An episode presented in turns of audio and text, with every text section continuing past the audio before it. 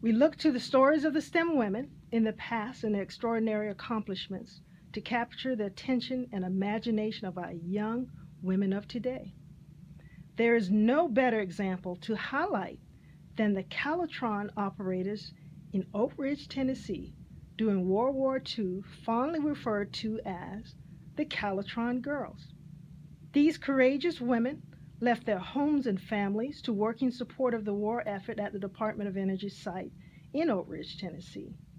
Because of the secrecy of the mission, they did not realize that they controlled the mass spectrometers to isolate uranium. This led to the nation's victory by providing the material needed in the little boy nuclear weapon dropped in Hiroshima in 1945. Leadership initially doubted the abilities of these women until they proved themselves by outperforming the PhD scientists and engineers at the facility, ensuring their jobs and ultimately our future.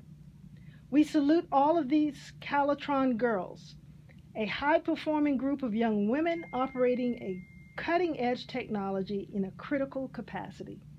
Without their dedication and early involvement in STEM, we, we would not be here today.